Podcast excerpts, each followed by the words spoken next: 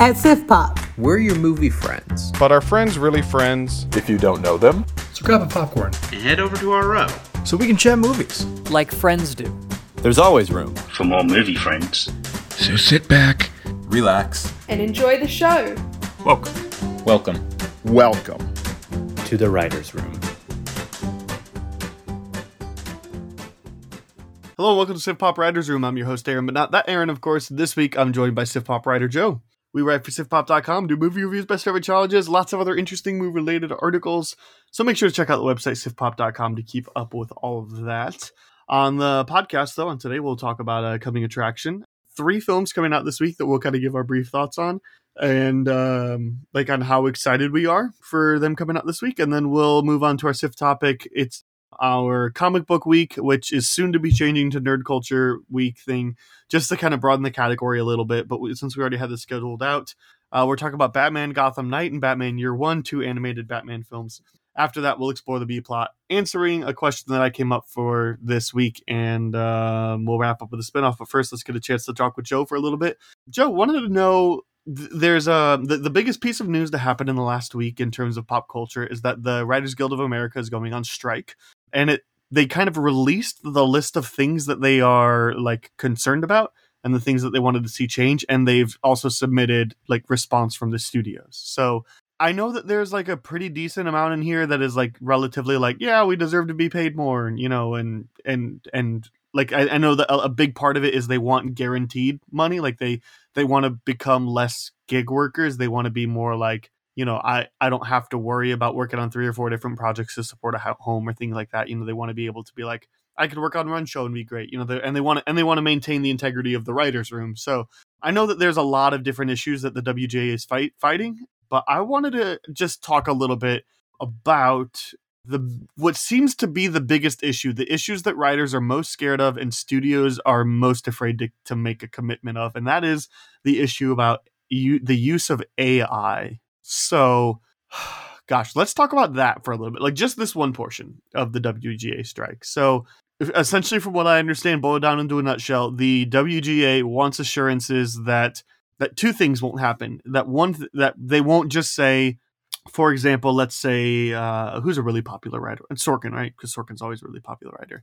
They won't correct. they won't have let's say chat B- ChatGPT say write me a script write me a sequel script for the westworld written by aaron sorkin um, and then ai technology could analyze his past screenplays and, and continue more westworld or whatever without his knowledge or consent or anything like that so they want to protect that from happening and then they also want to protect protect they don't want to be essentially reviewers for AI scripts. That seems to be one thing in the in the contract. Like they they don't want the studio to come to them and be like, "We had the script written by an AI. We want you to take over, take a look over it, make sure it makes sense, but you know, doctor it up if you need to." And then you know they don't want to be editors; they want to be writers. So that seems to be the two main issues. I want to know what are your thoughts on all that.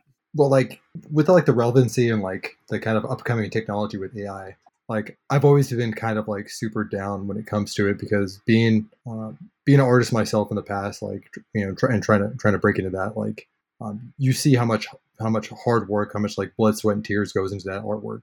So i mean the same goes for screenplay writing like it's it's a deeply like um, intimate like craft especially if you're writing something that's from the heart or something that's like directly it's like auto uh, like autobiography like how is ai going to be able to you know replicate that you know? I mean they probably could but like is there any soul in that you know?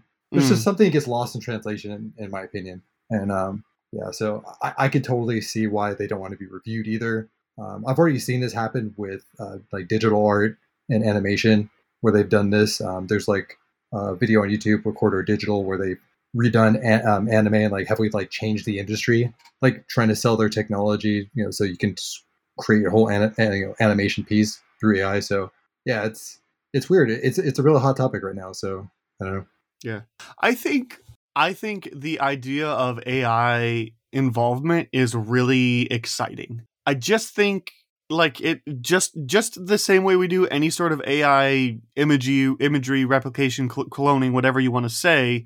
I think that there should be um, limitations on that. So for example, like for when actors um, are portrayed using CGI, let's say Carrie Fisher in Rogue One, like there had to be express consent from Carrie Fisher or her estate.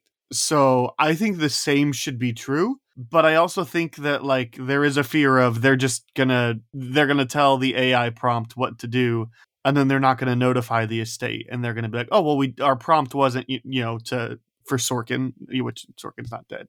You know, Sorkin could come at come at them and be like, "You use ChatGPT based off of my scripts or whatever," and you know, it, it would just be hearsay, right? Because they could just say, "No, we didn't." So I think that like becomes really a really fine line. Um, so that's why I'm like, I think with I think the only time AI should be used to generate scripts is if permission from a family or an IP, and then it has to come from the IP or the family. So, you know, let's say I'm trying to think of something that wasn't like like because West Wing was kind of Sorkin's baby. So like something that had like a uh, different multiple showrunners and multiple, you know, maybe even iterations or castings or whatever. I don't know. Like I don't let's let's sure why not let's just take Game of Thrones for example. I know that that doesn't really fall into my category. You know, I like I think that HBO should be allowed to say with with George R. R. Martin's permission that they could do more scripts based off of the scripts for seasons one through seven or one through eight or whatever. You know, I mean, if they were smart, one through five, but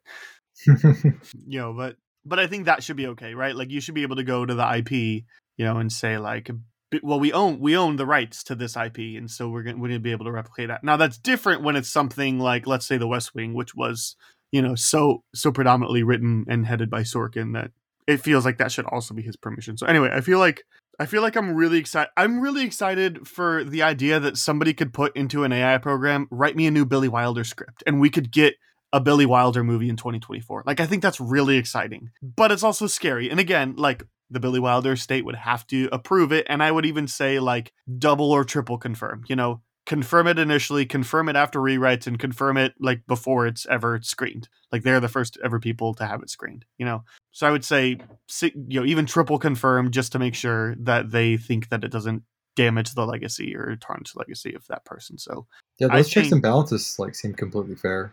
Yeah, that's why I think if there's moderate checks and balances, I think it's a okay. But it just doesn't seem like the studios really want to limit themselves at all. And again, like checks and balances, like there have to be people there have to be actual ways to moderate like there has to be ways for you to say uh, to have a, a receipt for you know that you could prove that you know because i know ed sheeran's going through a copyright thing right now and copyright laws are so man it's it, it's it's just based off of what people think right? Like and it's like eh, sure why not? Like like the whole, i i personally think it's it's a silly copyright lawsuit but the, the ed sheeran one but i think it's I think that there has to be checks and balances, but there has to be ways for us to to actually have concrete footing, not just sure it is or it isn't on a case by case basis because opinions change over time and things like that. So, yeah, I think there has to be a way for studios to prove where their sourcing came from and what and and also similarly too like the Writers Guild of America is full of writers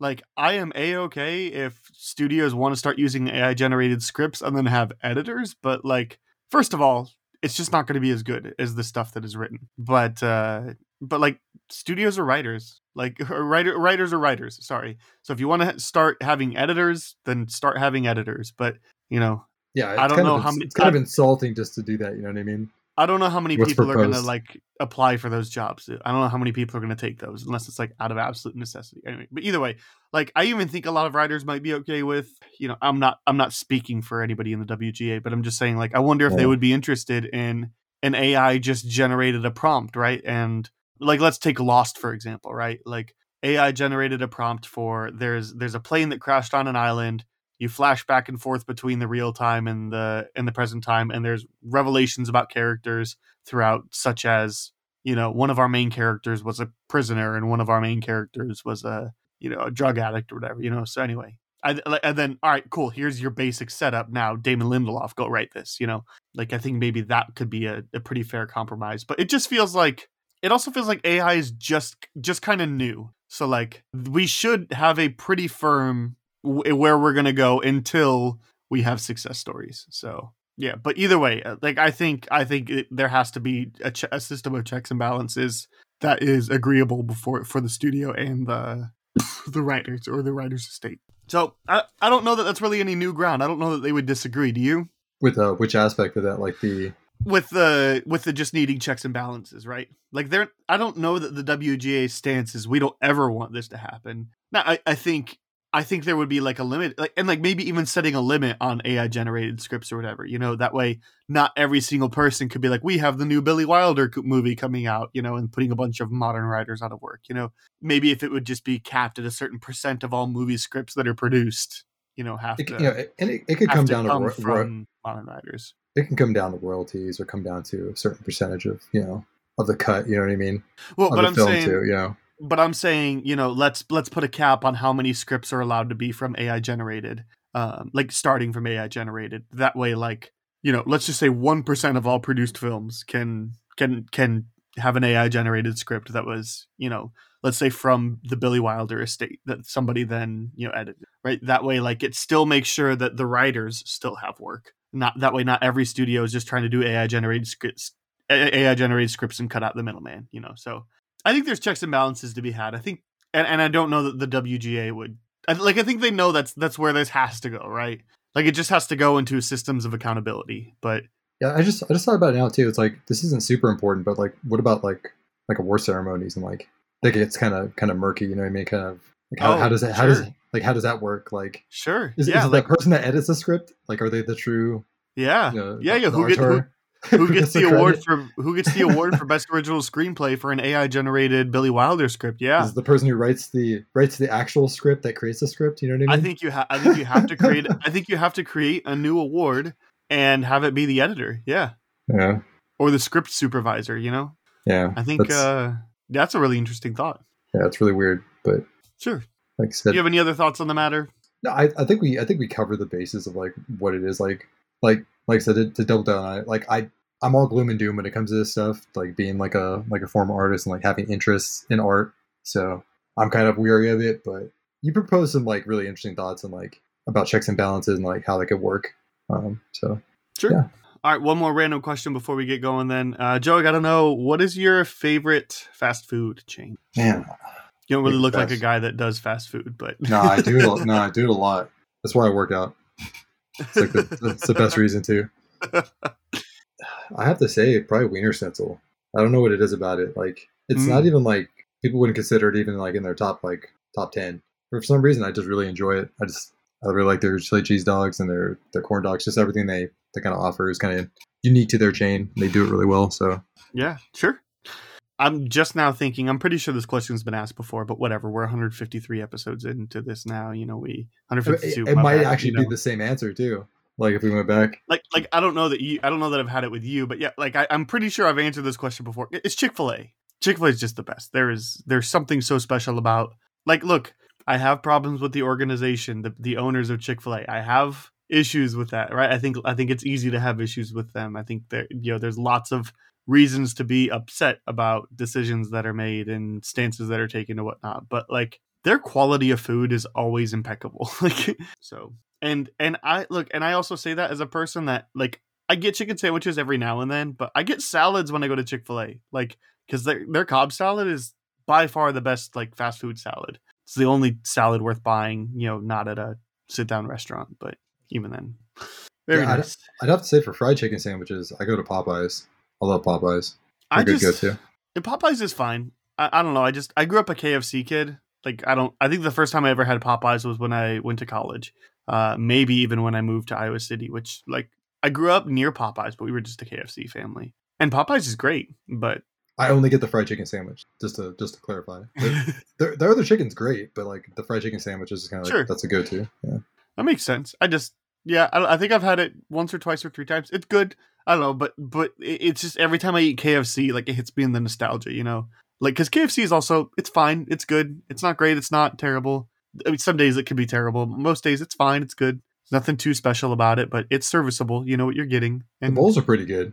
and it those hits are- you in the nostalgia. Yeah, those are pretty good. Yeah, the bowls were great. So I love the sides at KFC. KFC probably more than the chicken itself, but I like I love their mac and cheese, love the coleslaw, love their gravy. It's all good. Anyway, let's move on to a couple films coming out this week. Uh, Fool's Paradise, Hypnotic, and Crater. Joe, what do you want to start with? Uh, let's go ahead and start with uh, Fool's Paradise. Sure. Fool's Paradise is a new film coming out in theaters this week, May 12th. That feels weird to say, but wow, already second week of, second big weekend of May. Uh, this is written and directed by Charlie Day. Uh, this is his first like film directing. Um, he's also starring in it. Uh, that's worth noting, um, as well as Adrien Brody, Kate Beck- Beckinsale, Ray Liotta, Jason Sudeikis, Jason Bateman, uh, Catherine McNamara, Jimmy Bell, Jimmy Simpson. Sorry, Jillian Bell, Jimmy Simpson, John Malkovich, Glenn Howerton, uh, Mary Elizabeth Ellis, of course, bringing on some It's Always Sunny people. Edie Falco, Dean Norris, Ken Jeong, and I think I know why I know this name, but Alanna Ubach, I think she was in Freddy vs. Jason. I'm like, that's probably a name not a lot of people will know, but I remember her. Uh, I remember that name for sure. Um, let me see if I'm correct. Freddy versus Jason. I gotta be right. I, I'm too confident that I'm right here. No way. I'm totally wrong she's uh she's from the movie uh waitress not waitress sorry not waitress waiting she plays like the crazy one. So i'm like i know i know that name. Just know i do. She's in gotham knight. What a weird Really? yeah. That's she's so the voice funny. of dander apparently. Anyway that was just me going on a little side thing. But yeah. Oh and lance barber i recognize that face. That's bob ponderosa from it's always sunny. Anyway fool's paradise a fool for love becomes an accidental celebrity only to lose it all. I watched the trailer for this and it seems like there's more going on to it, but like I don't really want to give anything away like to people. Like there's there's a man who was recently released from a mental health facility. I'm just kind of picking along the like storyline part of IMDb now. Uh, Charlie Day is recently released from a mental health facility, and somebody thinks he just uh, was a method actor who refused to lift his trailer, and so they're following him around and gonna make him a movie star essentially right like that's that's kind of the what i got from it yeah, I mean that's that's essentially what it boils down to. Yeah. So fool's paradise what do you think about this movie? We're it's coming out in theaters so we're already good with that. But uh let's just say schedule budget anything none of that's gonna take into effect. The only thing that's taken into effect is your own free will. When do you think you check out this movie? Do you think you go to theaters to check it out? Wait till you can rent it at home? Wait till it's on a streaming service you already pay for. Wait for word of mouth or skip entirely. Uh, for me, being like a being a just a huge Charlie Day fan and a, just a fan overall of It's Always Sunny, um, I'd say like theaters opening night for me. Uh, This looks this looks great. Uh, the cast looks stacked. Um, just from the trailer, it looks like everybody's like enjoying their time on this film. Like, I feel like there's a lot of effort put into it. I like the visually how it looks, especially like it's involved with Hollywood. It has a very glossy kind of like bright look to Mhm. it, Mhm. so that really works out really well. Yeah, and like I said, I, I love It's Always Sunny. And I, I don't know if there's even a weak episode besides of well, the first season's kind of weak, but like sure once it Yeah. like really kicks in and they, they find their footing, it like never stops getting good.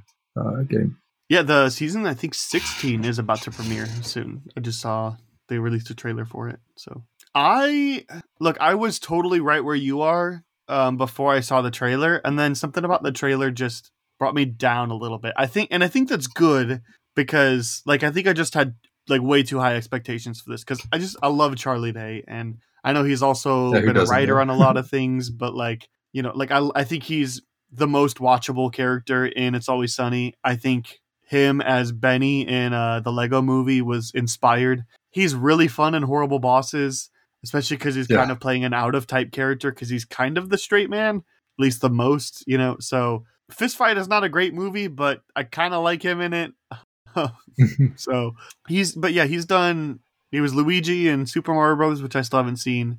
Um, little role in How It Ends, which was a little movie I I liked a lot. Yeah, really love him in Pacific uh, Pacific Rim. not not So- so much the sequel. That was kind of I mean, I really like him in that.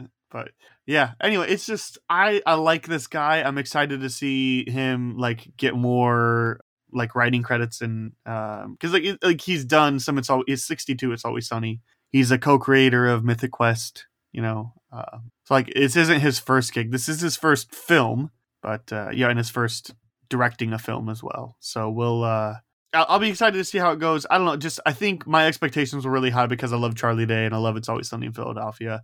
And I saw the trailer and it kind of brought me back down to earth a little bit. So I'm going just a really excited rent. You know, realistically, if I you know wind up finding some time, I might go pop it in. But it, like if I don't catch it in theaters, like I'm not. I don't feel like I'll be missing out on anything. So that's kind of why I land in rent. Like I'm gonna try to go to the theaters, but like. I'm not like a, I have to see this in theaters. You know, I have to see this as soon as I can. I would love to, but we'll see. So, but yeah, I mean, stacked cast too, and it's one of those like that cast runs Yeah. deep. Like every, especially if you're a Sudden Always Sunny fan, like the farther you like, you're like that's a person, and that's a person, and right. that's a person.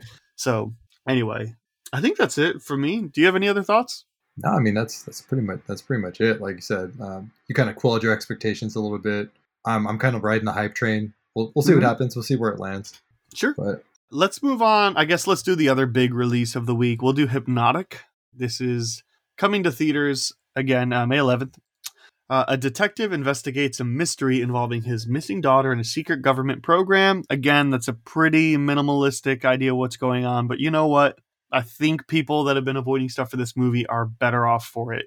Um, and I think people that don't know anything about this movie going into are probably going to have the best experience here. Ben Affleck, Alice Braga, JD Pardo, uh, Jackie Earle Haley. Um, we love a good uh, Rorschach coming back. Uh, William Fichtner, love seeing him. Yeah. Again, written and directed by Robert Rodriguez. Also, screenplay credit for Max Borenstein. So, whew, okay. Um, Hypnotic is a movie coming out this week in theaters. What do you think about seeing it, Joe? Uh, are you in theaters, rent, stream, or skip? Uh, sorry, theaters, rent, stream, word of mouth, or skip camp? uh, yeah, I'd have to say for me, I'm st- I'm still a big Rodriguez fan. His his films for me are kind of like kind of ebbs and flows. Some of his projects, but like for the most part, I really I really love the way he directs. Yes, so for me, um, him him paired with Ben Affleck, it seems like seems like a solid uh, pairing. Um, I'm gonna say theaters. Um, maybe not like so much like opening night, maybe like a matinee. Uh, I think it looks like a really solid kind of like suspense thriller action flick. Uh, we don't see I don't we don't really see a lot of these anymore. So yeah, Well, I think the reason why we don't see a lot of these anymore is because they have the potential to get so bad so fast. So I am like a really, I'm, I'm to land in the same category. I'm to go rent, but I'm like really curious about this one, but it's a very cautiously optimistic. I'm getting very, I'm getting vibes of um, Transcendence.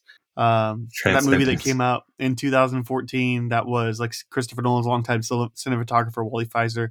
Uh, he um, went on and made his directorial debut in a movie starring Johnny Depp called Transcendence that had a really interesting premise behind it and then was okay, okay. like at best, right? Like uh I was like that's fine and everybody was like that was terrible. I'm like it's fine. It's not really like good. There's not like a t- there's not a ton of reasons for me to say you should watch it, but like it's fine. I didn't hate watching it and so like I'm just getting big transcendence vibes. Like it feels like you know Rodriguez. I really love his filmography. I like when he get. I like when he does the sillier stuff. You know, like or I guess silly is not the right word, but like I like when he does the. Uh, I guess more grindhousey stuff like um, From Dusk Till Dawn and the Mariachi trilogy. Yeah, Um, and and I, I love like this huge fan of those. Yeah. the Spy Kids movies, you know, like at least in general. Um, but yeah, I think it's the it's the idea of the uh like Robert Rodriguez making this ultra serious, really risky movie that is only clocking in in an hour and a half, and I'm like, that feels like too short of a time for this movie to tell its story. Because you watch the trailer, if you if you watch the trailer for this, there's like a twist that happens halfway through the trailer that like really tells you what the movie about. So I'm like, if it's only starting halfway through the mo- the trailer, like what if that twi- what if that explains what's going on halfway through the movie? That's not enough time. It's just not. So now maybe the trailer's just intentionally trying to show us only the first I don't know 10 minutes of the movie whatever, but that would be great. But it just feels like that's a re- that's a dangerously low sh- runtime for a movie that at least in in concept is this um, complex and I don't like I'm still really excited for it though, you know? like very cautious though. Yeah, I, th- I think that totally makes sense, especially with the runtime. Like you, you make a good point there. Like I said, um, optimistically, I'm hoping like this is like a very small portion of like the film that we're seeing. But it, it's like it's hard to say. It's hard to say, right? With trailers these days, like um, I haven't seen uh, Quantum Realm, but like the way that trailer was cut, that looked like it was going to be the most amazing movie I'd ever seen. Mhm. And then I I haven't seen it yet, but everyone's like, yeah, it's it's either okay or you know they land all over the place for that movie. You know, so trailers can be really deceiving. So Yeah, absolutely. Trailers can be totally deceiving. But yeah, it's just yeah, an hour 32 according to IMDb. Man, it just like I can't just help but thinking here like can you imagine if it's, if Inception was an hour and a half? Nobody would like that movie. Like that's kind of what I get the vibe. Like it's going to be too short. Cuz especially like Rodriguez has made really good. I guess like I totally skipped over it when I was mentioning other films of his I really enjoyed, but a film we talked about, Alita Battle Angel, Oh yeah, and that love movie is like two hours and twelve minutes or so, and it feels like uh it feels longer than that, but like in a good way. But he covers so much ground there, you know. I it just feels like if he could pull it off, it'd be like amazing if he could pull this off. Sure, but it but if if that's the case, then it's gonna. Uh, I mentioned in I think the Patreon episode for Evil Dead Rise, but I sat down with my friend and he said, "How long before we actually gonna get into it? Do you think?" Like we were in the trailers, and he said, "How long do you think until this movie actually Evil Dead?" And I said, 10 minutes tops because we know the setup. We've been here before. I think they're just gonna get right into it, uh, and I was wrong, but um, um, like if they could manage to pull that off here, you know like Inception kind of throws you into the world quickly, but Inception's a really long drawn out. It's meant to be a two and a half hour movie at minimum. So like, Yeah. yeah, I, I just getting really scared about the runtime the more I talk about it. But you know, but again, if Robert Rodriguez was pull, was able to pull off as much as he did in Alita Battle Angel with only two twelve, I think we might be okay. So um, Hopefully, And- that's getting a sequel. There's some buzz. It might be. Yeah. So see.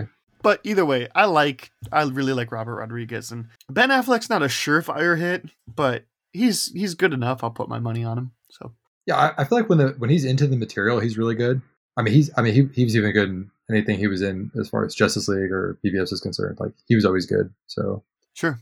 so And then a movie that I totally forgot about until I was, you know, looking at the show notes and uh decided to check out and I was like, why did this make the list? And I know exactly why. It's a new Disney movie starring McKenna Grace. Um McKenna Grace will do it. Producers of Stranger Things. But anyway, Crater is a Disney Plus film uh coming on Disney Plus May 12th. After the death of his father, a boy growing up on a lunar mining company takes a trip to explore a legendary crater along with his four best friends prior to being permanently relocated to another planet as mentioned, McKenna Grace is in this. I don't really know that anybody else you could recognize, um, children or adults.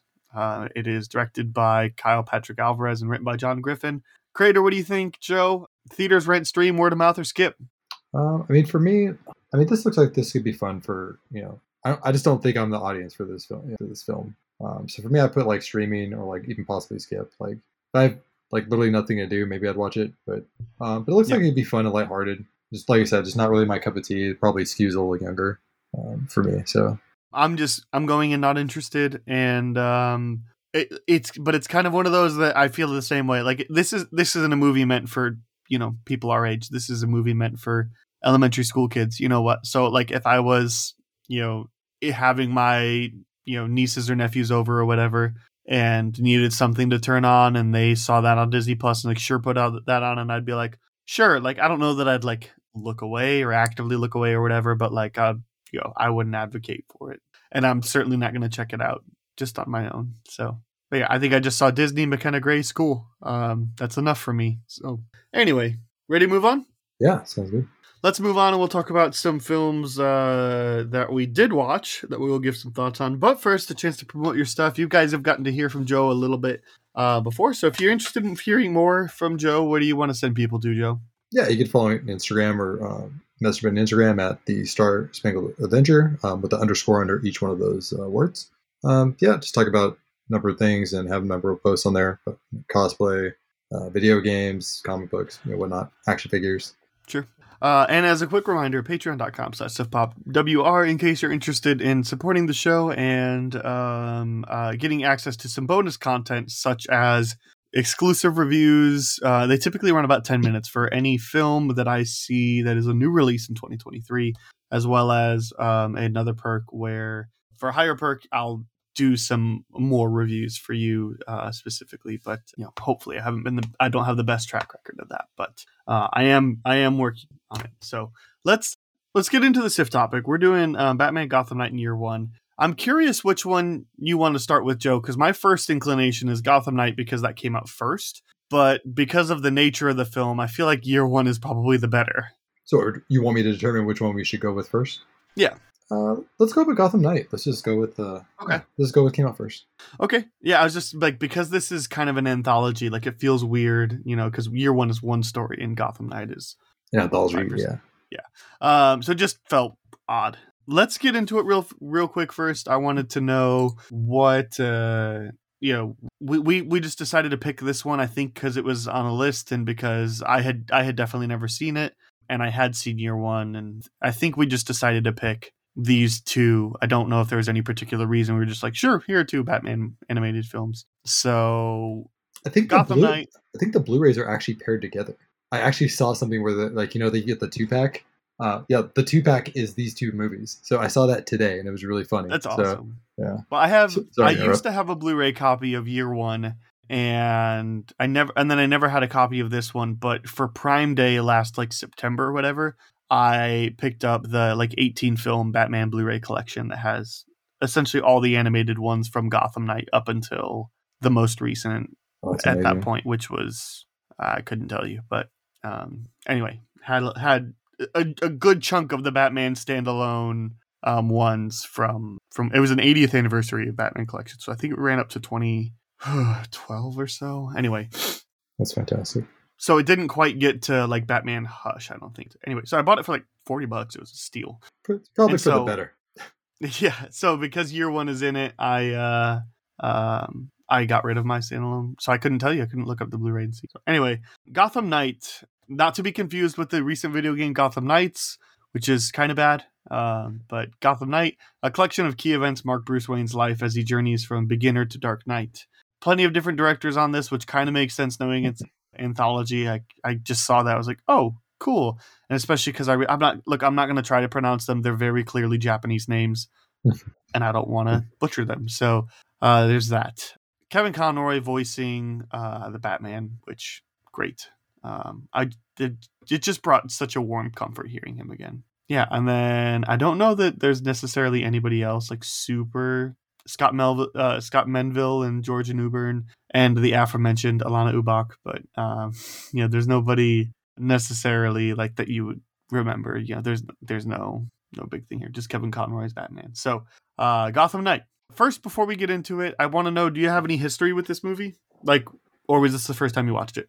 Oh no, like I actually have the DVD for this. Um, I picked it up like I think I picked it up like immediately because I was a huge fan of the Animatrix, and this is very in that same type of vein. I think there's Mm. even people who call it like the the Animatrix or like something like that along those lines. But like um, it's comparable. There, there's some some people that actually crossed over that worked on the um, Animatrix to actually work on this, like uh, Yoshiaki That's cool. But yeah, I yeah I I really love it. I'm a huge fan of anime, if you know me. So uh, yeah, like So- I said, I love this. Very nice. So on the like it, love it, hate it, dislike it, think it's just okay. You're full on loved it. Yeah, yeah, I, I really like. I'd say I'm always like teetering on this, but I'd say I really like it because there's there are some. We'll we'll get into it. I'll say I really like Sure. it. I'll quote. I'll quote. You know, tame it down. a little bit. On um, this is my first watch. I've never seen this before, so uh, I was excited to see it because because also like correct me if I'm wrong, but this really feels like the first film that like really launched DC animation where it went. You know, throughout the whole like Flashpoint and Future run, um, but like really feels like this is the first time like DC Animation decided we're gonna do this, we're gonna do this well, and we're gonna start you know giving money and real voice actors. You know, like without God, without this, we don't get you know Under the Red Hood and Flashpoint Paradox and Hush and you know all the Dark Knight Returns. Right? Like like is that is that fair to say? Yeah, I'd say because it, it was pretty high profile. I think the thing that really boosted it, um, and actually probably they probably sold a lot of copies. That this is this is a coinciding release with uh, the Dark Knight. So uh, this came that came out in 2008 prior to the film, and it has like loose ties also to um, to some stories like that happened prior to uh, like scenes in the film. So, Sure. Yeah. So on the like it, love it, dislike it, th- think it's just okay scale. Um, like it, love it, hate it, dislike it, think it's just okay scale. Uh, I'm just gonna go didn't like it. Uh, I didn't have a good experience with this movie. And look, as much as I love the idea for anthology, eh, I don't know that any anthology is gonna get me higher than like a very unenthusiastic like it because in order for an anthology to work, like I could love one of the segments and then like think everything else is mid and like you just go it's fine. It's okay. I liked it. Like, cause, and there's some of these that I really didn't like, and there's some of these that I really did like, and there's some of these that I'm like, it's fine. So ultimately, though, I found more more things to not like about it than I did to like about it. You also know, Joe, that I'm not a very big anime person, so like that also plays into here. But I, I think it is fair to say that while this does has have some similar like patterns you can tell you can say this really isn't like a full on anime, and I, I just I just more so meaning like if somebody's listening, like don't expect like Dragon Ball, you know, like is more so what I'm trying to say. Like there's certainly some things that make it a little bit more skewed anime than just your standard typical animation, depending on the scene. But yeah, I think um, I I don't I just didn't connect with any of the stories, and I didn't particularly like any of them. And also, I didn't know it was an anthology going in. So we get to that first thing, and I'm like, oh, is that just like essentially when Pixar throws a Pixar short in front of the? All right, cool, let's get into the movie. And then like, oh no, by the time we get to the third one, I'm like, oh now, okay, this is an anthology. Great, good, because I don't remember anything from the first two. so because I was so tied up on trying to figure out that it if it was a Pixar short or not. So, but yeah, I just I didn't I didn't I just didn't like it. I'm sorry. I think there's a lot to admire though, and maybe let's start off on positive terms. Like I think I think there's a couple of these animations that look really great. I love the Scarecrow one. The people I was watching it with hated the Scarecrow. I loved that art style. Yeah, that that's like one of my top ones. Um, yeah, and Darkness Dwells is probably, and that's also my favorite anime studio. That's like Madhouse is like they're well documented for doing like really dark and like edgy type of stuff, and uh, I think they really knock it out out of the park, especially with that one. Yeah, so uh, that's really the like one that I noticed I really liked. I I really didn't like the Deadshot one. Oh, I love that one. Oh, I just it didn't at all. The the animation style specifically. I I didn't like the the the the Bruce Wayne centric one. I didn't like the uh, I didn't like the intro one. I thought the second one was fine, but it was just kind of your standard Batman one. That was the one where he was like wounded. Uh, no, that was the he gets wounded. Anyway, and I I like everything except for the animation style on the very first one. Uh, the one about the like kids being like, I found you know here's my story of Batman and Oh, have I got a story for you? yeah That I mean, that's that's what the that's what the title. That that one's done by Studio 4C. Um, yeah, they're well doc- they're well documented for doing like kind of like odder like uh, kind of animation styles. Like they're really experimenting.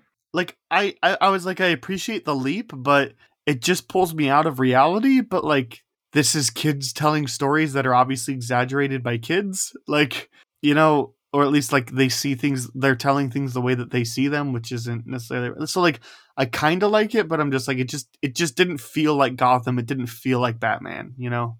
Yeah, it's it's definitely a little different. Is like I th- that's one of the things I put down as a positive for this. Like, there's many there's different interpretations of like characters. Like, I feel like there's always connective tissue to the actual like Gotham and to Batman, but there's also like their interpretation of like what that is. And I enjoyed Sure. that. I was like, yeah, um, if you don't dwell too hard into like the specifics of like how things look. And I agree, it doesn't really look like Gotham. It looks a little too um kind of bright and colorful. Yeah. But I kind I kind of like I kind of like the fact that it looks like that. It kind of yeah, it looks Well, and again, it's from kids' eyes, right? So, and I think here's what I came more so with is that I, I, I think I like the animation style in general. I didn't think it particularly fit in this one, but I really didn't like the character models.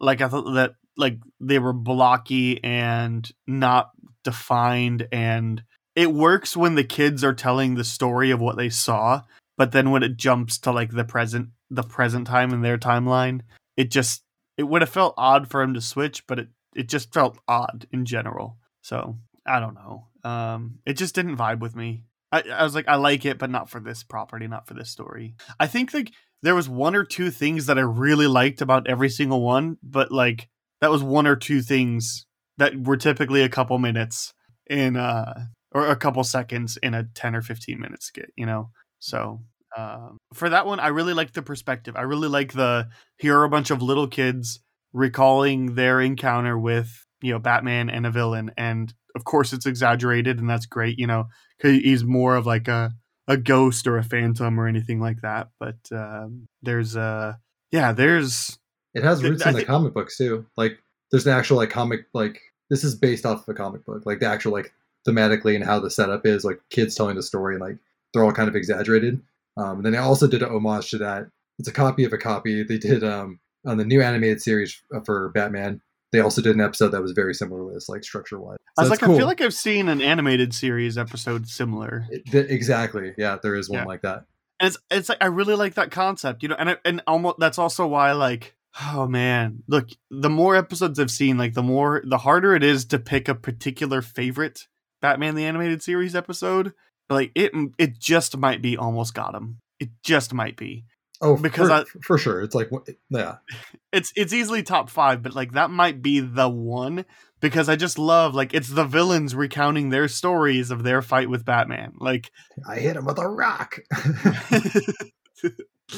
so and then of course there's that great reveal at the end but yeah the like it's it's them telling their encounters with batman from their perspective and so of course you know some things are going to be exaggerated but but they also still like admit that they lose like all the every time you know or so and i think there was there was also a similar episode where it was like you would see things entirely from like Bullock's perspective, but then you would go back and like Batman would fill in the gaps and explain the context why he was. Anyway, the point is like I really like that narrative and I think it works really well in the Batman universe. You know, like I think um I think it's I don't have we seen a moment like like even a moment like that in the live action ones?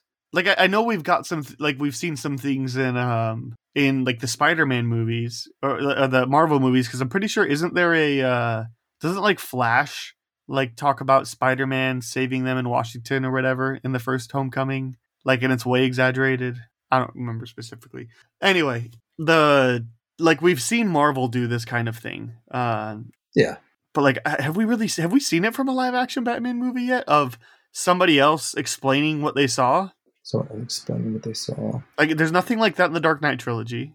Right? Well- Not even like uh Well, well, in the in, in the eighty nine uh, eighty nine Batman, they talk about him being like huge in stature and like a monster. I guess and- that's true. You know what I Well, mean? I guess that's true because that's how the movie opens up, right? Like, but like, yeah, yeah, that's that's true. he's he's So- always kind of described as like this this ethereal thing or like this like almost um, elemental type of thing, right? Yeah. Because that because that's the whole that's the whole thing. That's the whole pageantry to scare people. You know what I mean? Well, and that was our intro to the '89 Batman, yeah. Yeah. And I, and I feel like that whole like concept that I'm talking about really sets the energy for the beginning of the Batman. But um, Yeah. but ultimately, like, yeah, like I just I would. I I love this narrative of of storytelling. I think it's a really effective use, and I think it makes perfect sense to have it in a Batman in a Batman movie or animated film or whatever. I think I love the concept for that one. I really like the art style. I thought it clashed. I didn't really like it all that much, and I thought the character models were really not great, and that was it. It's oh no, the Scarecrow one is my favorite. I was, I was gonna say it might be my favorite. yeah wa- watching it watching it today um if you would ask me like when i first saw it i would have said i like deadshot the best just because i'm such a fan of kawajiri's work and i like that art style a lot um but um yeah when i revisited it today i was like nah darkness dwells is like kind of the total package. Like visually it looks stunning. It's animated well. Um, when they when they need to have the kind of like invest like more frames of animation they do it in the you know in the spots where where it's valued. And it just overall i just like the overall story. It just was super interesting. And it felt it felt fell more in line with like more of the nolan stuff than anything else did. Like you, you Sure. can kind of see it kind of connecting a little bit. Some of the killer even the killer croc that like killer croc like they kind of explain the disease and like he's not really like a he, he looks more uh, humanoid than he usually does too Yeah, yeah. yeah i think that one works for me the best i i didn't really i think the one i didn't like the most I don't. What- I don't have anything nice to say about the second or third skit, the Gordon focused one and the Bruce Wayne focused one. Uh, I I did not like Crossfire at all. That's like my least favorite one, which is funny. I like Production IG and I like their work. But is that the that that's the one that follows like the two cops, right? yeah, I, ju- I think it's this. You you're with them so long, and their voice acting is like to me is not the strongest. It's kind of like especially if you if you watch like the the English dub, like it, it just doesn't come off natural, and it just seems the dialogue Sure. is really stilted, and it's I don't know. There, and the, the animation seems really limited for some reason. Like it, it, it feels really clunky. I found myself like just again, we were trying to piece together me and the people I was watching this with what exactly is this? You know, when are we going to see Batman again? You know, because this is a Batman thing, and now we we've already gotten through the ten minute short at the beginning, so let's you know. Yeah. Anyway, so like, but then it gets to the scene where like their car is in the middle of the crossfire of the two gangs, and like that's a really tense like thing. And then there's a trillion bullets that pass through the car, like but don't worry bullets can't penetrate doors so they're okay and it's just like that's oh boy like that was the logic in me was just like you know this is ridiculous and the and the movie lover me was like hey suspend your logic you know so like i thought it made a really tense scene and then the the like guy pulls out a rocket launcher i'm like guys it's already survived a trillion bullets it can survive a rocket launcher too you know like it's i i thought that particular scene that particular moment of tension worked really well but i don't know that's that's about it I It- it, everything just seemed really coincidental in it too. You know, it just everything Sure. about the writing just seemed very like I don't know. I think it was the, I, I- it was probably the most underwritten one out of all of them, in my opinion. That's probably yeah, that's probably a fair point. Yeah. But I also do wonder, you know, a studio is saying we're going to give you a 10 minute time slot in an anthology Batman movie. Like, you got to tell your story, so you kind of have to write it into convenes, you know? So, I want to mention why I specifically do not, I do not have a single nice thing to say about the third one, uh, which is like the Bruce Wayne focused one. And like, the big reason why I have not a nice thing to say about it is I hate the design of like the char- uh, of the character models, and I think especially like I, I popped this on, I watched this on HBO Max. I didn't even know that there was like you know an English dub and a Japanese dub or whatever. But like it's Kevin Conroy doing the voice of Batman and Bruce Wayne in all of these, and the character model looks like he belongs in BTS. Like, and Kevin Conroy does not look like he belongs in BTS. So it was just so jarring to me, and it did not feel like Bruce Wayne. Like it didn't even feel like if you wanted to do like a cyberpunk Bruce Wayne. Like it felt like K-pop star. It felt like the voice was so not connecting and even the atti- like the attitude was not really connecting very well, especially cuz like we didn't like it wasn't like like I love Playboy billionaire Bruce Wayne like in uh in Batman Begins where he buys the hotel or maybe that was the Dark Knight or whatever. You know, where the people are Yeah. swimming in the pool and they're like you have to you have to leave. He's like I just bought the hotel, you know. So like I love like that kind of playful, but that's also like a pretty unestablished Bruce Wayne. Like we're supposed to believe this one is pretty established and like anyway. I, I really hated the character model for Bruce. It drove me nuts the whole time. I was like, it just it doesn't sound anything like him. It doesn't feel like anything like Bruce Wayne. It's I hate it. And and I didn't like the. I thought Batman's costume looked more like a, a costume for Penguin than it did for for Batman. So I didn't like it at all. Yeah, I agree. He does like he does like skew like a lot younger the way he looks and, and whatnot. Yeah. I think the suit is interesting, but yeah, it's it's not my favorite look for Batman. But I kind of I kind of like how they kind of took their shot though. But yeah, it, that one's like not skewing at my top of like my favorites either. The working through the pain one, I I really liked the moment where Batman finds the gun in the sewer grate, and then he looks and he just finds a ton of different guns, and you can just like piece together the you know the pain that he's feeling, but but like not only the pain that he's feeling from like his parents' murder, but also like the fact that he's like I am an established protector of this world, and I just found thirty guns in the sewer, and you know that each one of these guns had to be used in the crime in order to be found in the sewer. Like Yep. it's it's kind of like it's a moment of like seven or eight different mixed emotions and I really love that moment. I just wish I liked the rest of it leading up to it. and, and then also the fact that it ends on that note, it feels like no, this is the start to something so good. I would watch a whole movie where that is the setup and um Yeah, but but doesn't that doesn't that tell you that's a good short though? That makes you want to It does. Spin, It you know what I mean? Like yeah, it does. it, it doesn't feel like a complete story. It feels like like you said, the beginning or the start of something. You know what I mean? That's Like- fair. Can you imagine a whole film like that, whole animated feature going along that chain? Like, I could. yeah, it'd be really interesting to see who It'd they would choose as a villain and like. So I think that one's But- highly successful for what for what they shoot for because I think it's what their intention was. Sure.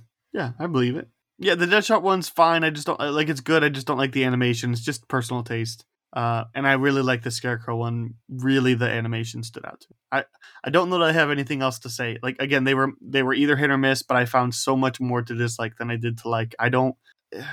I'll probably check it out again, like because I own it.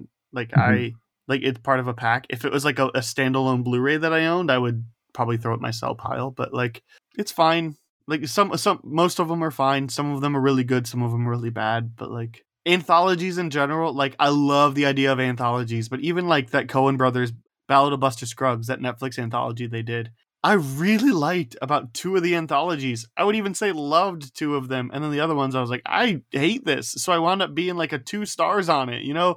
But it's like but i loved two of them. It's just anthologies i want to work so badly i just don't i don't think film is the method for them I think TV series is the method for them. And unless you're going to find a way to connect them at the end, then that makes sense to do the anthologies. But uh, like I think, um, like What a lot of those thi- like intersecting character stories ones work really well.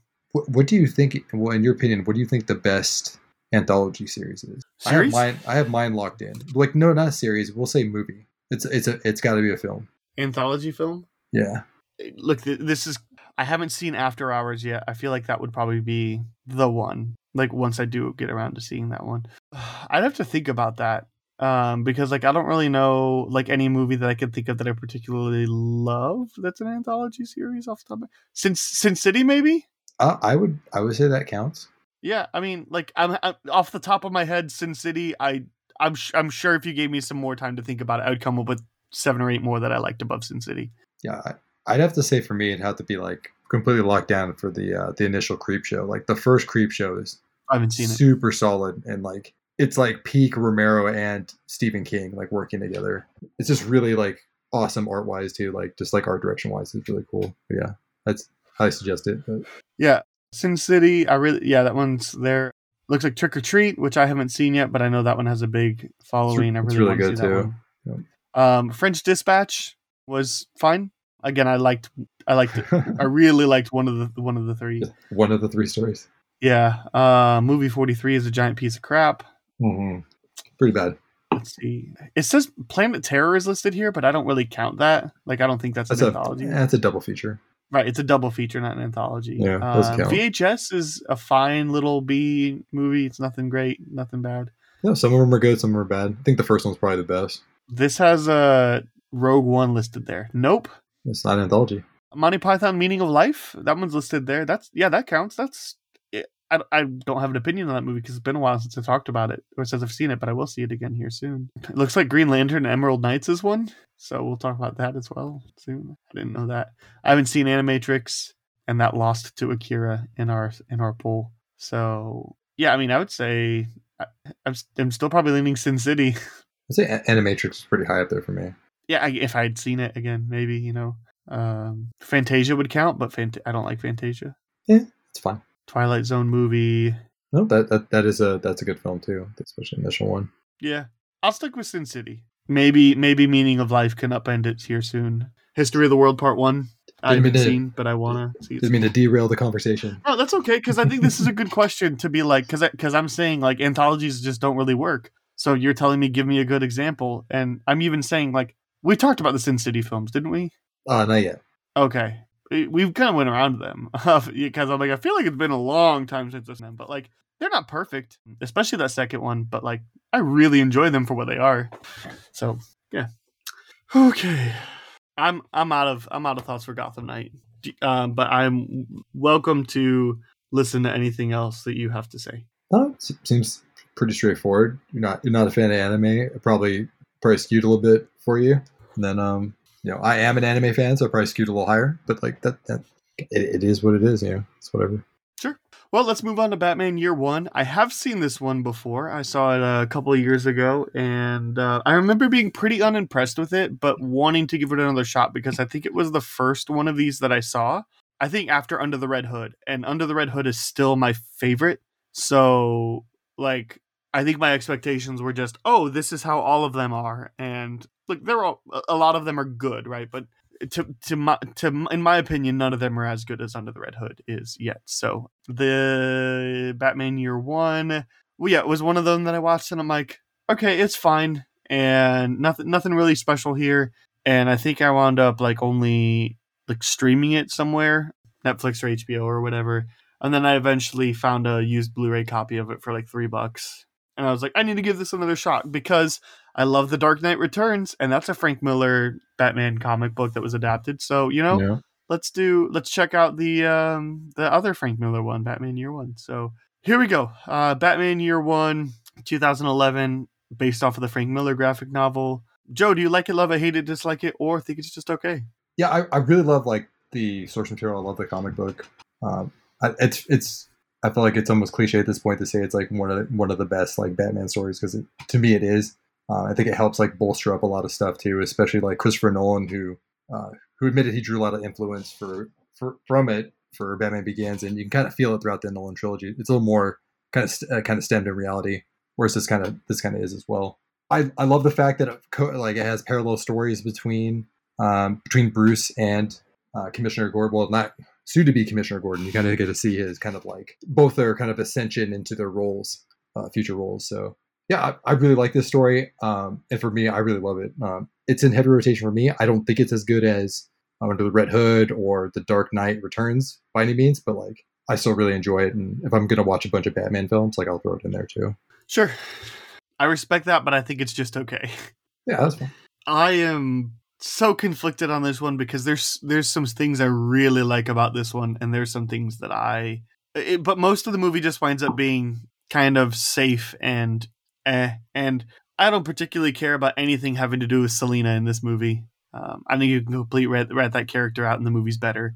Um, the story's better. Um, so yeah, the thing that I really love, and I'm I'm I'm not even mad that like the movie leans this way. I really love Jim Gordon in this movie, in this story, and I love like him. I love his wrestle with like he seems to be lamenting that his wife is pregnant because he sees all the evil in the world, and he's like having internal monologues about like how can I bring a child into this world that is so terrible, you know? And it's like Mhm.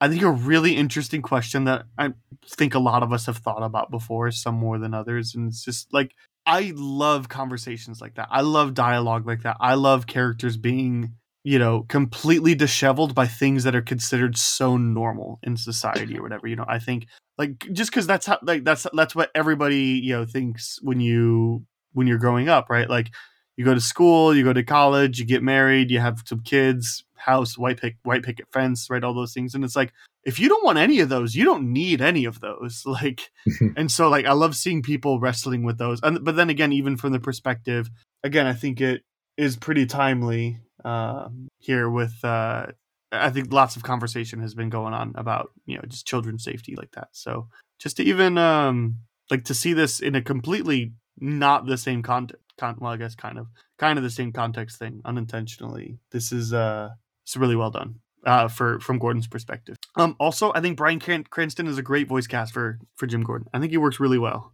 Yeah, I like 100% agree. Um, I totally forgot it was him, and, and I've just recently looked up and like uh, looked him up. I was like, oh, that's that's awesome. Yeah, he, he actually was like really great, and I, I I'd almost say he stole the show. I mean, it's kind of like that Yeah, in the comic book too. Like to me, it's always been more of a Jim Gordon story more than it has been a Batman story. Like Batman's in there, but he's definitely like um, secondary to to Gordon in my opinion. Or I've always felt that way when I've read it.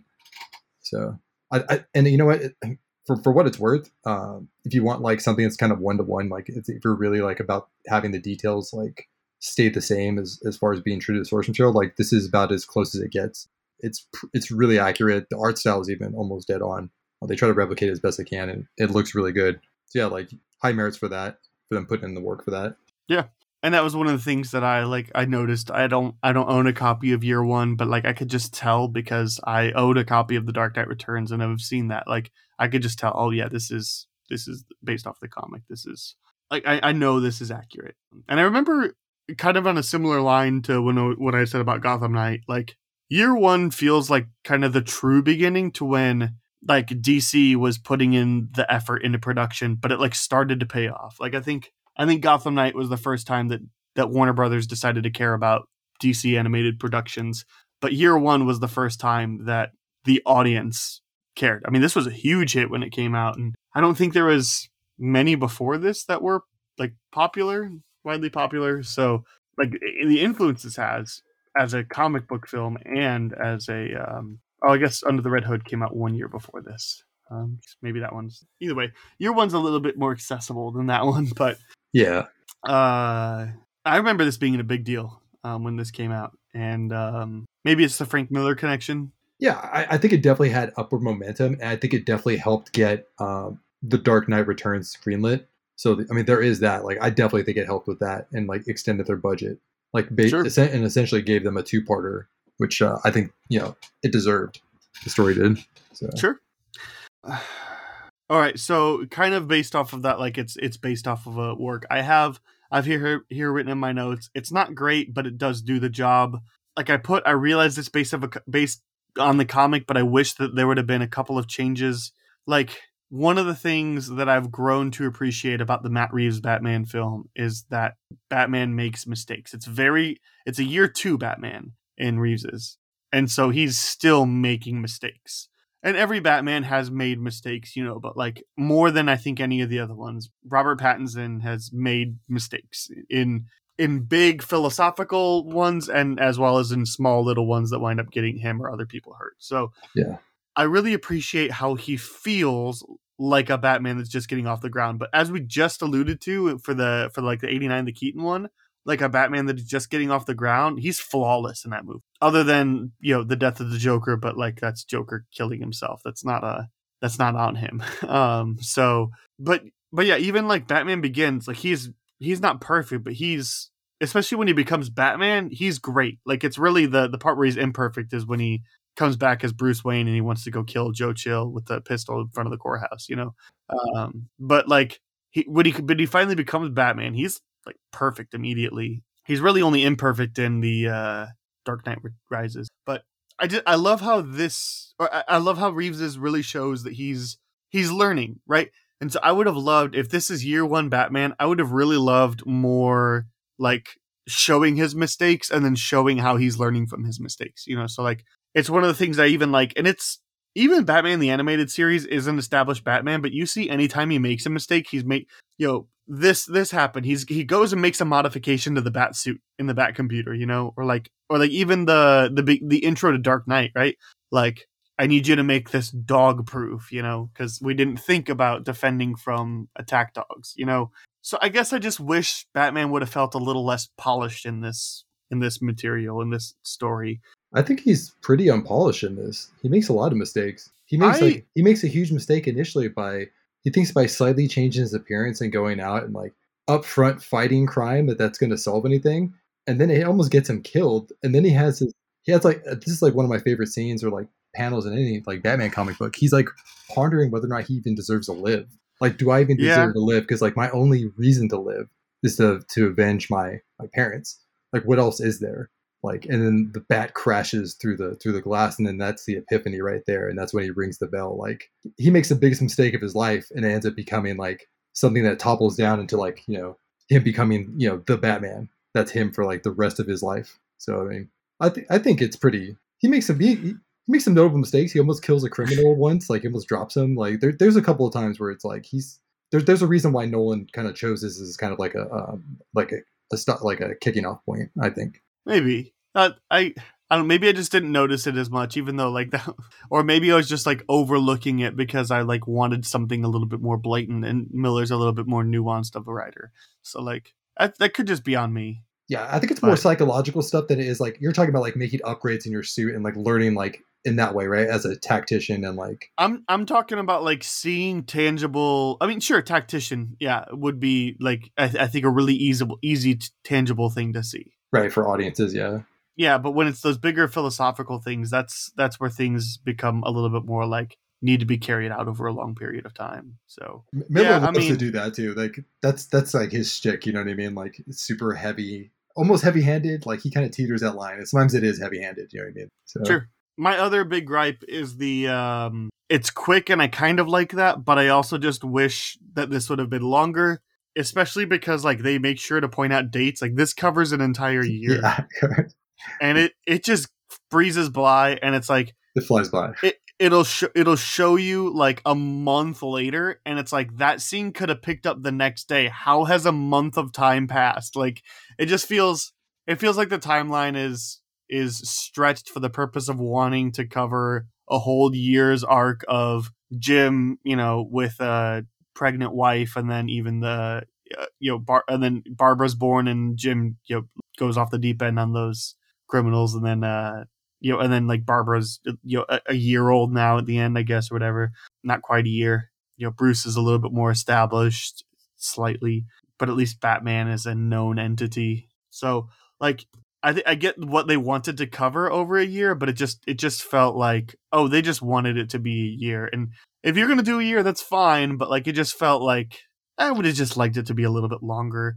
And again, if I believe it's a pretty faithful. I'm saying I believe when you say it's a pretty faithful. I, so I, I'm more willing to fault the comic book with that than I am the the adaptation. Um, I just feel like yeah, I would have liked a little bit longer. I, I don't I don't necessarily want the three hour animated Batman Year One. You know, like the, the three like the three hour Matt Reeves one because I think that movie is way too long. But like, f- find the middle ground. Let's see what what's the average between the two. Hour fifteen and, and three hours. The average would be something like I mean, right about right about two hours.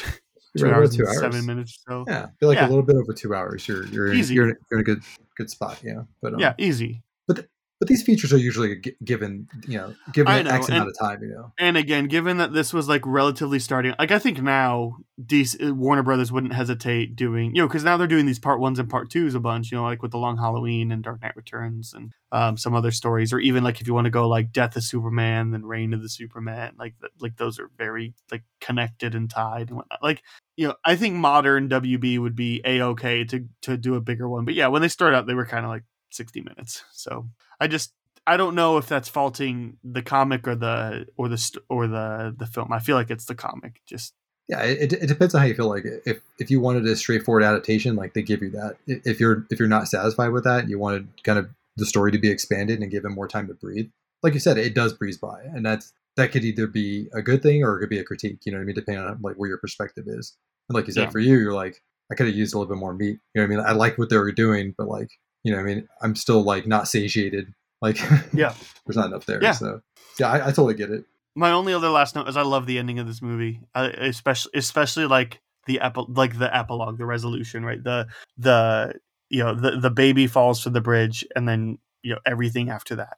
Um, I love it. I think it's great. I think it plays really well, and, and I think it perfectly sets up the relationship between Gordon and Batman for the rest of their careers together. Just that perfect, like you know, I don't see so well without my glasses on. And it's like Gordon can Gordon could probably figure it out if we wanted to. I think he probably could piece together even without like squinting or, or anything, but like he's choosing to just play the the I believe in what you're doing enough and if I know then that's not information I can I can keep to myself. So I don't have my glasses, go. like um go, I'll take the heat. Like it I think it really sets up their relationship perfectly to continue for it. And and also like in that particular moment now Bruce has somebody he can trust inside of the apartment. So um, I think it works really well from both ends. Yeah, I think it's what really makes the story really effective. Is I think it really it does a really great job of like building building that overall bond with those two characters, and like you get to see them kind of draw closer to one another and like and get closer to like um, I don't know the same circles of people. You know what I mean? Sure. yeah, things fall into place, so it's cool. Do you have anything else, Tad? No, I, I just I think it's a really faithful adaptation. That's why I enjoy it. Um, yeah, if you're looking if you're looking for more, yeah, it's it's not it's not gonna it's not gonna give you that. It's you know it, it gives you it is kind of is what it is. It's the source material. And that's what it is. And um, yeah, I mean that's that's why I really enjoy it. But yeah, sure. We'll move on to the B plot. I thought since we're talking about Gotham City a little bit, uh, we have not talked about fi- our favorite fictional cities yet. So um, I initially worded this top five fictional cities, and also, and I said, what are some cities from movies and TV that you would love to spend some time in? But then, as I clarified to Joe, like obviously, I don't think you would want to spend time in Gotham, which um, with how much crime happens there. But like, I think Gotham deserves to be on a top five list of fictional cities for movies and TV. So um, let's just talk about like, and, and also like ci- fictional cities is pretty limiting. So let's talk about fictional regions. You know, place fictional places we see in. Uh, a- and I wouldn't say like Blade Runner Los Angeles counts. You know, I wouldn't say that that's because that's Los Angeles.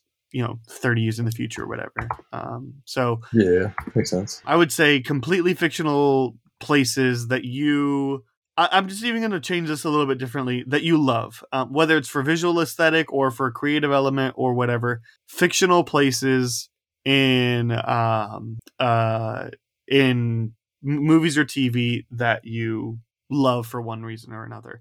I have uh five listed. So uh, I tried to think of these in terms of I would like to visit them, but really I think only like one of one or two of them actually qualify for that at this point. Maybe three of them, but but I'm just trying to think along those along like I was initially trying to think along that line, but I just think yeah, one of these is is a is a place that I really love. Um, and I think it's a great location for a city, but it's not necessarily somebody want, somewhere I want to visit. So let's start with that. My first pick is going to be the planet of Crait from Star Wars: The Last Jedi.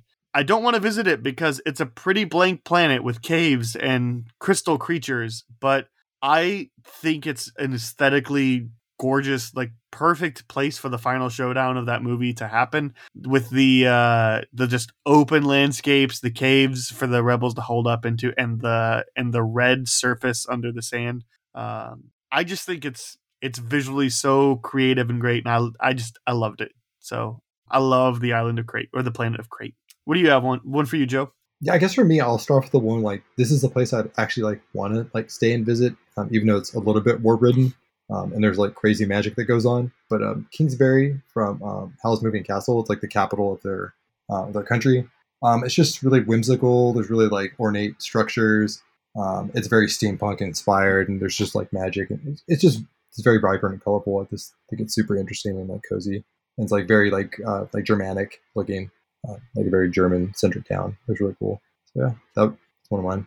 Um, I tried to think of all these. I'll, specify this before my next pick. Um, but like I tried to specify this as like not necessarily even like. Here, all right, I don't have anywhere from Lord of the Rings in my pick, and I know a lot of you are immediate like your first thought was the Shire or something like that. But like I wanted to pick places because of the place, not because of the thing that happened there, which might kind of sound counterintuitive from what I just said about Crait, but like I, just, I really love the like the the aesthetics of that planet. I think it works really well.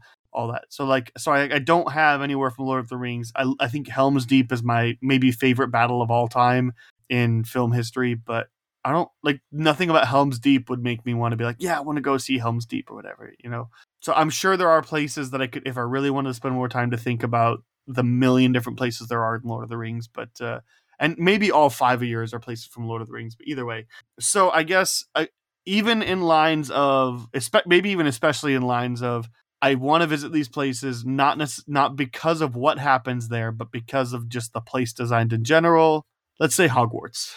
Like that place is cool. Yeah, it, that's a that's a solid pick. Yeah, and even even if you're this there, like you know, a year after a year before Harry comes or whatever, you know, where everything is going totally smooth, perfect plan. There's no threat. There's no danger. You're just experiencing it. Yeah, like that. That place awesome. So cool, Joe. What's your second pick? Yeah, I, I think I'd actually want to visit this place. Um, I have to say, um, Halloween Town from Nightmare Before Christmas. It just seems so so much fun. How did I not even think of that? That's a perfect choice. All the wild like craziness that goes on. The opening number is just ridiculous. Like it kind of like it, it sells the entire world. Like it totally like builds everything up in it within that one opening song.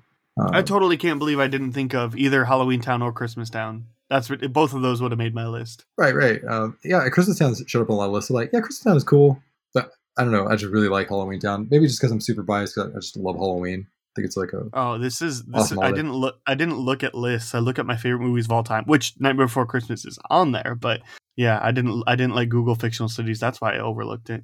Mm, my fault. Yeah I mean look if if we're doing a ranked top one through five like Halloween Town or Christmas Town is number one um for sure. Dang I'm gonna save my my personal favorite one for last. So I want to I want to just get my other Star Wars one out of the way. I think it's the most beautiful place we've ever been to in Star Wars. I think that's Scarif from Rogue One. I think that that planet is just gorgeous, um, and I think awesome. it it it works aesthetically so well. Obviously, like if I were to visit it, I would want to visit it before the Empire conquers it. But like it looks so like calming and peaceful and blue and I it, it is it is to me the most visually striking Star Wars planet. I don't, visually striking, I don't know. That could be Mustafar, but like I love Scarif. I think it's yeah, so great. Uh, so pretty and well thought out and designed, and it would make sense why the Empire would set up there. But also like yeah, just lots of I love the look. yeah, that's where the, that's where the third act takes place, right?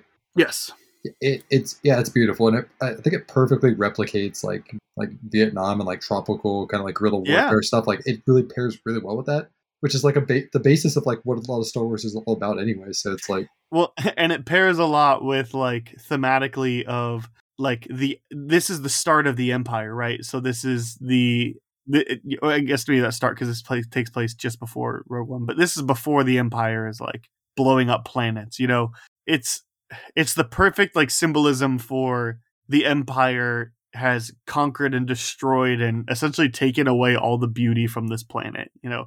Because scarif should absolutely be a vacation destination planet instead it's just an empire base like yep. um anyway.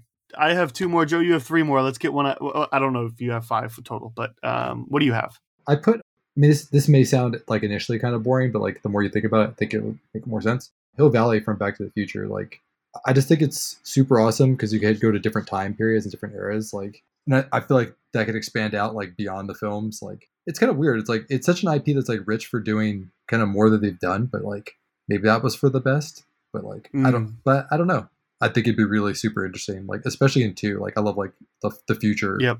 Hill Valley part. That part was always super cool to me. You, you had to use your hands. yeah, it's just, Did you did you ever play the Telltale games Back to the Future game? no. I heard they were pretty good, right?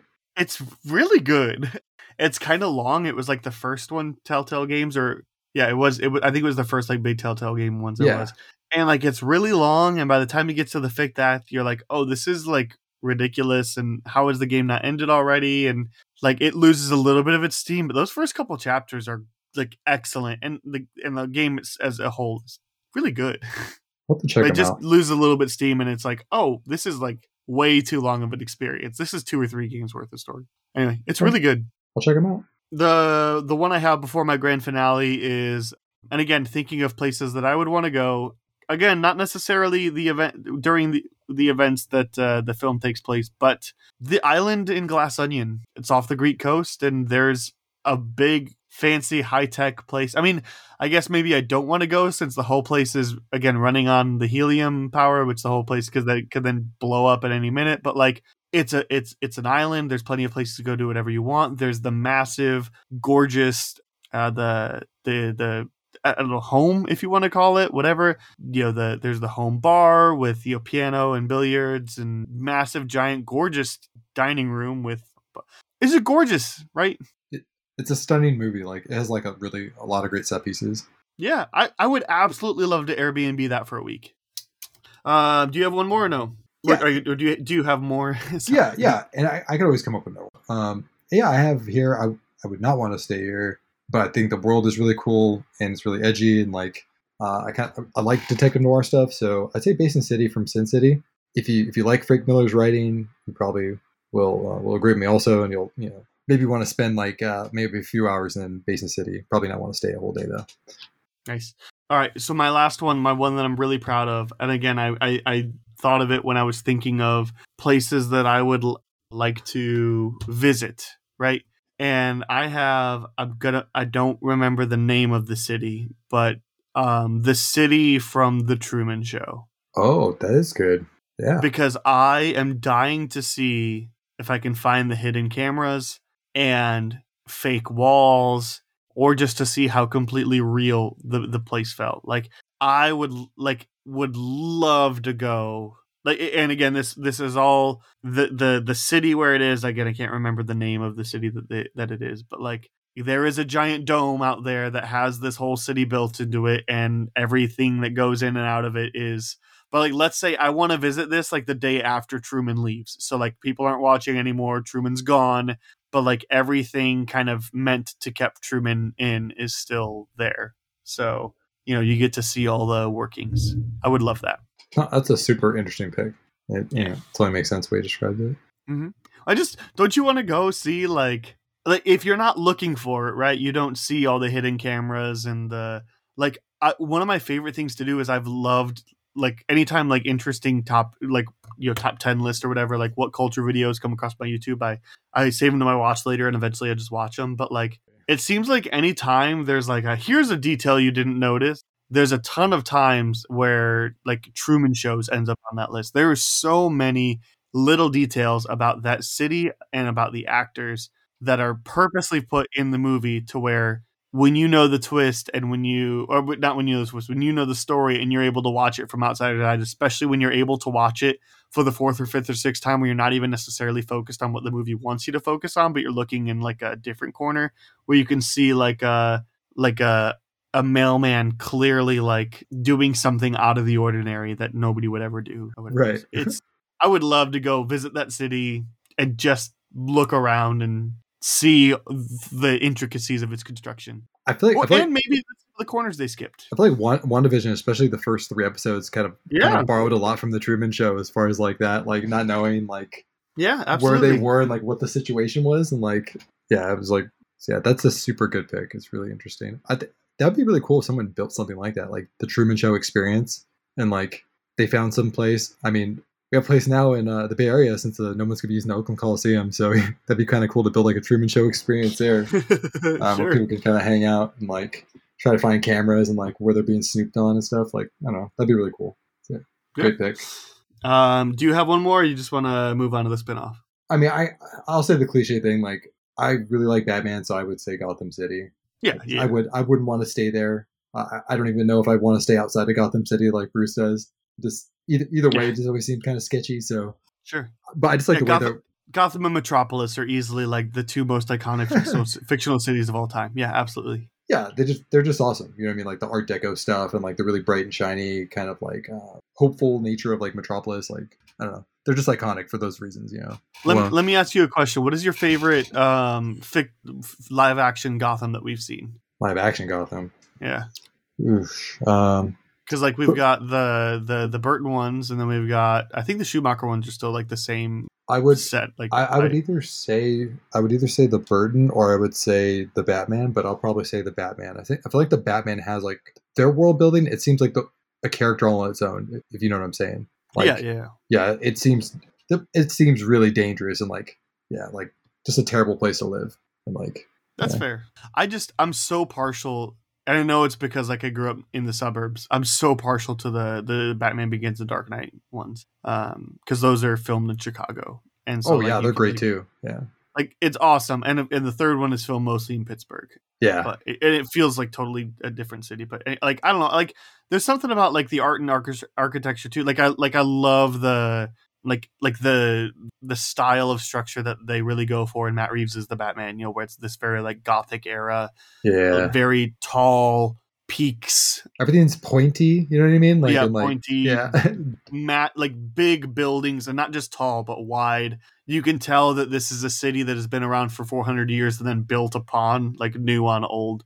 It's It- it's a really well crafted city, but it, yeah, it just- really there's- feels like seven. Like it, it really, you can kind of really see Sure. the, the inspiration. Yeah, I'm just, I'm just, I know, I know, I'm biased, um, but yeah, I- I'll go like Bat- Batman Begins or Dark Knight, but I mean, especially yeah, Batman I, I- Begins. I, think, th- I think the Batman is is the right call. I think even Batman Begins is probably the best example of that, right? Like it looks dingy and it looks dangerous and dark and underground and like yeah, well, and and even like the way that like it's it's obviously not just Chicago. Like they they have to CGI some things, you know, to, especially to make Wayne Manor the center of the building, and you know, center, and then they put the monorail across everything. Uh, not Wayne Manor, Wayne Tower. Yeah, like yeah, the the Batman and the Batman Begins both do really incredible jobs of making that be like. I do not want to live there, even if right. you know, even if I knew I would never be free from all the crime. It's like, I mean, I guess it would be really cheap to live in that city because there's so much crime, but like, we hope so. you know they're just every every single sewer has steam coming up from it and there's always you know trash on the side of the roads and half of the light bulbs are always out you know like street lights so um let's move on to the spin-off then joe what is that one thing in any area of pop culture that you wanting to pe- tell people to check out or to stay away from Yeah, as usual, I got more than one thing, so I'll get them really fast. Um, as far as anime is concerned, um, Hell's Paradise is on, now on Crunchyroll. Um, they really like Jujutsu Kaisen and uh, Chainsaw Man. Uh, look this up; um, they're very similar in tone. Um, documentary-wise, Pumping Iron. Um, I think everybody's seen Pumping Iron at this point, even if you um, are not aware of bodybuilding or don't even like it, because Arnold Schwarzenegger is in it. Um, yeah, great documentary. I throw it on a lot, especially if I'm working out. Um, for video game, Resident Evil 4 remake. Um, I don't know how they improved on perfection, but they did. Uh, that game is amazing, and I'm going through my first playthrough right now. Um, yeah, if I didn't have a kid, I'd probably already beat it like 30 times already. But yeah, Very nice. You know what? I was trying to figure out what I'm going to do because me and my wife, we did a double feature watch earlier this week. So we watched Final Destination 3 um, because we watched the first two like a year ago and they're fun. I really like them.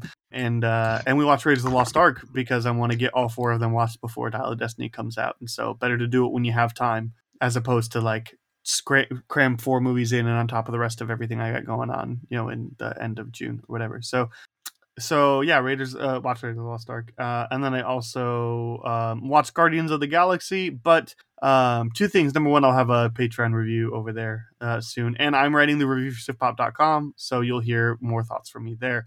So, what I'm going to do is actually do a hot take.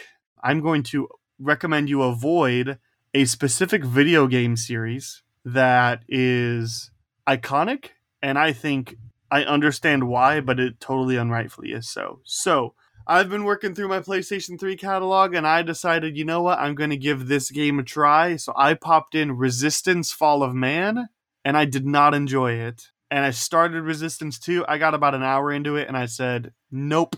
And I am interested in playing Resistance 3 only because like I started looking at some gameplay for 3 and it looks like 3 is a wildly different game, more of like a survival horror than the other two, um, with a different tone and a you know a, a different plot line you know, for to avoid spoilers, I guess for anybody that still is going to play them um, after I'm telling you not to. What I'm trying to say is the first Resistance game to me, I played through it. It's about an 11 hour campaign, and I thought it was mediocre. It's fine. The main character and any other characters you encounter are so bland and uninteresting. The game feels like a Halo ripoff, but it's but like because like it feels like it wants to be Halo, um, but it's set on Earth during World War II and, and in 1942, 52.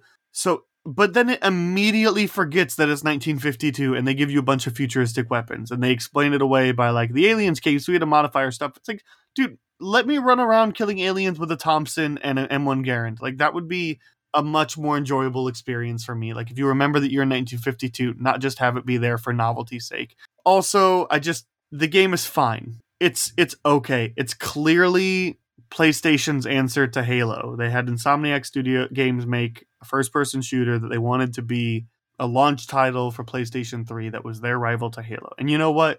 It's fine. It's okay. And I play Resistance 2. I play about an hour of it and I'm like, "Oh, so now it's just a Gears of War ripoff, except without the fun part of Gears of War, like chainsaw guns. So, um, and I'm a big Gears of War fan. So anyway, get, I I, watched this one reviewer on YouTube that I really like, G Man Lives, and he also did not like the first one, which I think is a hot take. So I started playing the second one. I'm like, I don't really know that I want to play this anymore. And I looked up his review, and he said, Yeah, it's worse than the first one. It's got a lot of issues. And I'm like, Okay.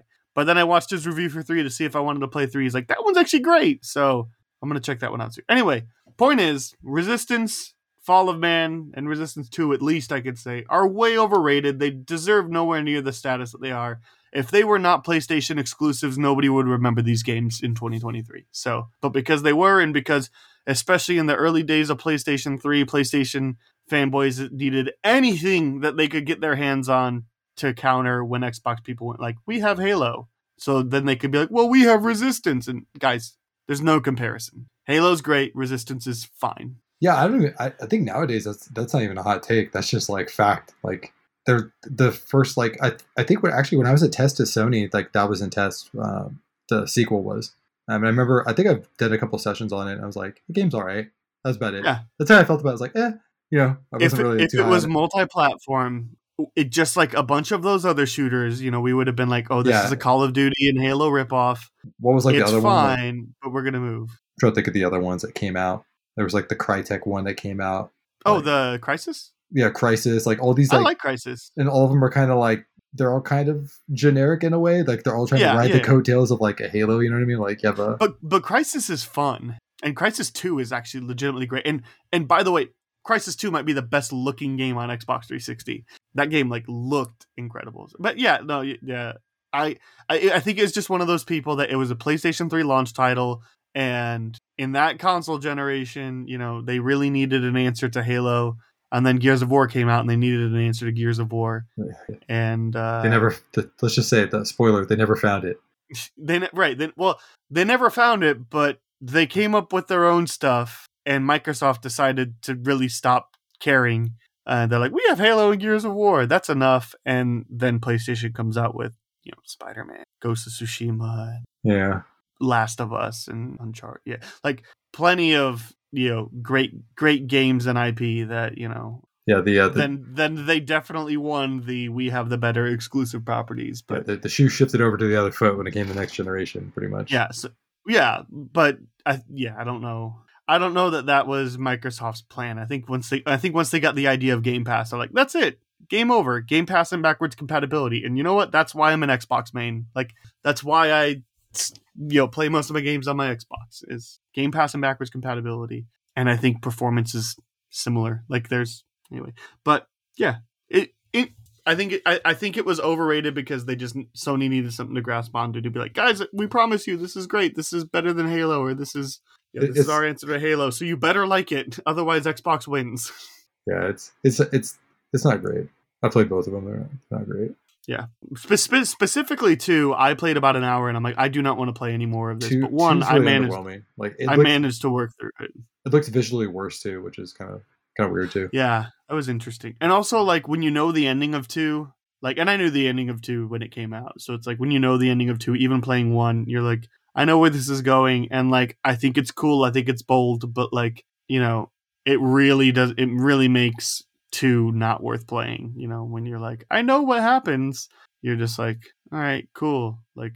So, so I would have to mindlessly shoot a bunch of aliens in this orange setting for nine hours to get to something that I already know is going to happen that ultimately doesn't really mean much. But anyway, I hear Resistance 3 actually looks pretty good. So I know it's available on PlayStation Plus Premium. I'm going to I'm going to check that out whenever I switch over to PlayStation. So anyway.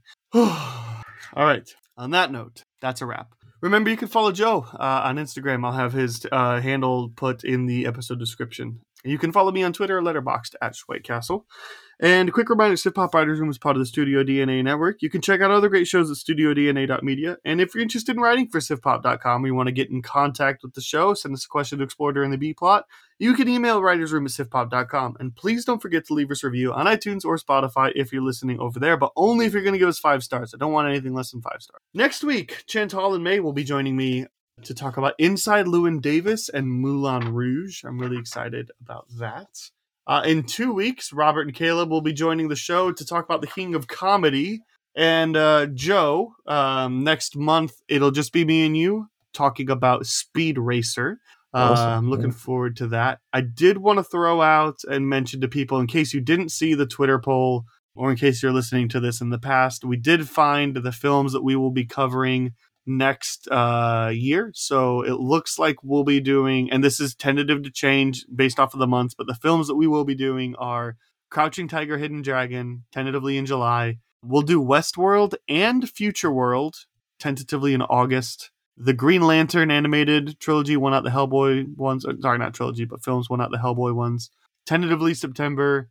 Dawn of the Dead beat out, I think, Close Encounters. Um, so we'll be doing that in October. Akira in November beat out Animatrix, and Old Boy beat out RoboCop. So we'll do that in December. So um, that'll be the things that you can look forward to. Again, any of those dates are subject to change for now, but uh, that'll be this. That's the six that you guys picked. But uh, we got to do Speed Racer before we get to any of those uh, six. And next week, um, Chantal May will be joining me to talk about Inside Llewyn Davis, Moulin Rouge. We'll see you guys here next week.